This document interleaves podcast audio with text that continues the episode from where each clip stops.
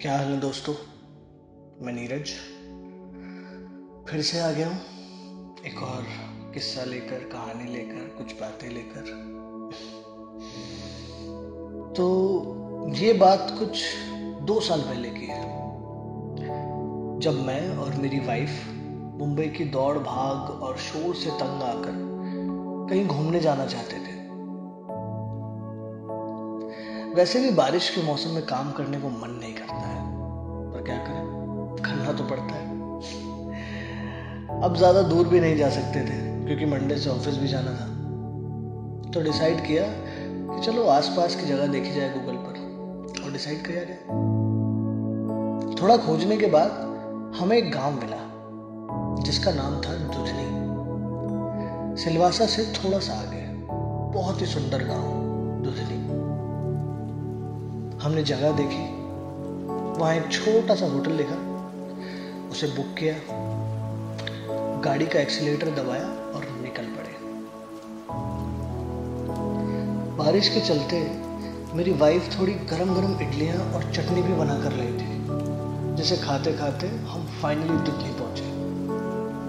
अपने चारों तरफ़ सिर्फ़ हरे खेत और धीमी धीमी बारिश को देखकर मन प्रसन्न हो गया।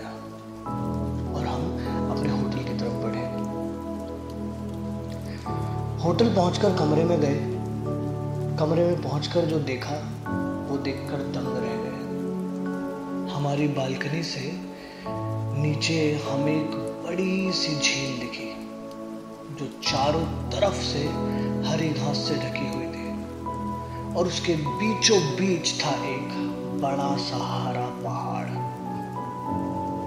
मैंने होटल वालों से पूछा तो उन्होंने कहा यह उन्हीं की प्रॉपर्टी है। और हम वहाँ पैदल जा सकते हैं। बस फिर क्या था? हमने ना आव देखा, ना ताव, दो कप चाय पी और पीछे के गेट से निकले झील की तरफ़। बारिश हल्की हल्की पड़ रही थी और पूरा साथ दे रही थी। जैसे तैसे फिसलते, गिरते हम झील के पास पहुँचे। तो देखा, वहाँ नाव तो थी, पर कोई चलाने वाला नहीं था। तो फिर अब कैसे जाया जाए पहाड़ ये झील तो पार करनी ज़रूरी थी। तभी हमारी नज़र वहाँ पास में खेल रहे बच्चों पर गई। हमने उनसे पूछा कि क्या उन्हें पता है कि कौन ये नाव चला सकता है? यहाँ आसपास गाँव में अगर कोई है तो। मासूम से बच्चे हंसने लगे। एक दूसरे से मज़ाक करते हुए शर्माने लगे। और अचानक से एक छोटा सा बच्चा एक बड़े लड़के की तरफ़, जो कुछ दस ग्यारह साल का होगा उसकी तरफ़ उंगली कर कर बोला, ये चलाता है ना, इससे पूछ लो। हमने उससे थोड़ा निवेदन किया कि भाई, चल वहाँ तक, थोड़ी देर में वापस आ जाएँगे। उसने सारे बच्चों की तरफ़ देखा और उन सबने कुछ बात की। उसके बाद हम नाव पे बैठे और बैठकर निकल गए। हमारे साथ एक और नाव भी निकली, जिसमें बाकी बच्चे भी बैठ। अब झील में डोलते हुए हम पहाड़ तक पहुँचे और बच्चों को बोला कि वो यहीं रुके। हम आधे घंटे में वापस आ जाएँगे। बच्चों को वहाँ छोड़कर हम आगे बढ़े और देखा चारों तरफ़ सिर्फ़ हरियाली। एक छोटा सा घर, घास चरती गाय और बकरियाँ। आसमान मानो हमारे सर को छू रहा था।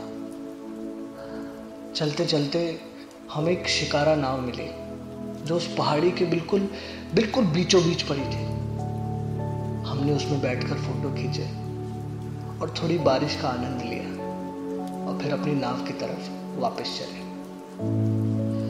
नाव के पास ऊंचाई पर वो छोटे बच्चे खेल रहे थे और उनको खेलता देखकर मानो अपने अंदर का बच्चा बाहर आ गया।